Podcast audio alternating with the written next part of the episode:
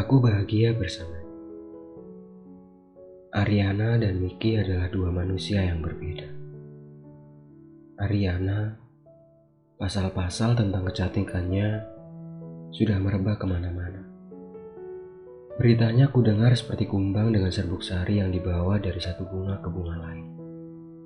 Sementara Miki sebaliknya. Orang bilang hidup adalah pilihan. Orang juga bilang soal oportunis pada kesempatan. Tapi kurasa aku tidak begitu. Kurasa aku nyaman dan bahagia dengan berada di sisi lain.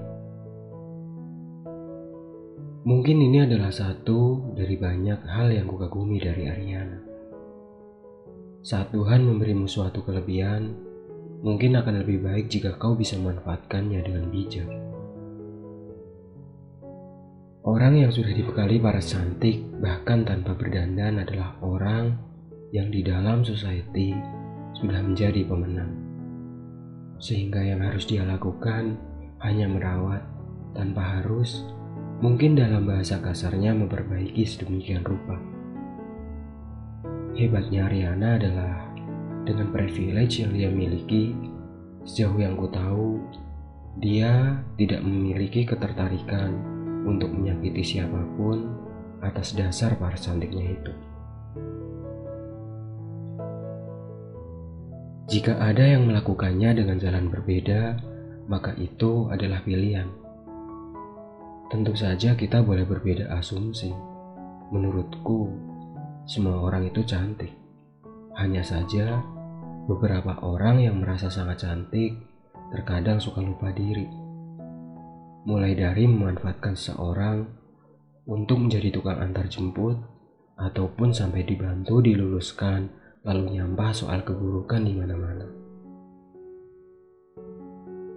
Aku senang mendengar beberapa hari lalu Ariana mendapatkan kesempatan dan dipilih oleh seorang pengusaha muda untuk menjadi model endorsement gaun pengantin yang sedang diproduksinya. Dari ceritanya, itu bukan kali pertama. Jauh sebelum itu, ia pernah hanya dibayar sebiji kaos bola. Ia senang, bersyukur dan menikmatinya untuk membantu calon pengusaha baru yang memang butuh jasanya untuk menjadi model. Walaupun terkadang menyebalkan, Ariana tetaplah Ariana. Dia orang yang baik. Ditambah dengan paras cantiknya, Siapa yang tidak tertarik? Zaman di mana waktu itu Instagram masih baru, 25 ribu followers menurutku sudah sangat banyak jumlahnya.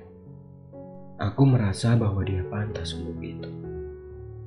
Cukup soal Ariana.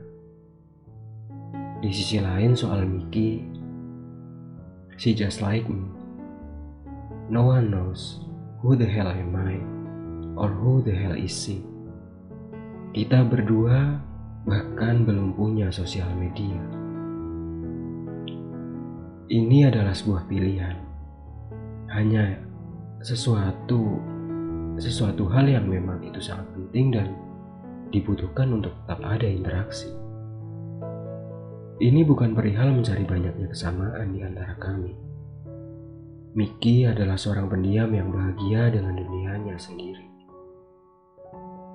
Ia sibuk di dalamnya dengan sesuatu hal yang dirasa cukup. Tak menginginkan ini itu dan terkadang terlihat seperti seseorang yang tidak memiliki ambisi apa pun.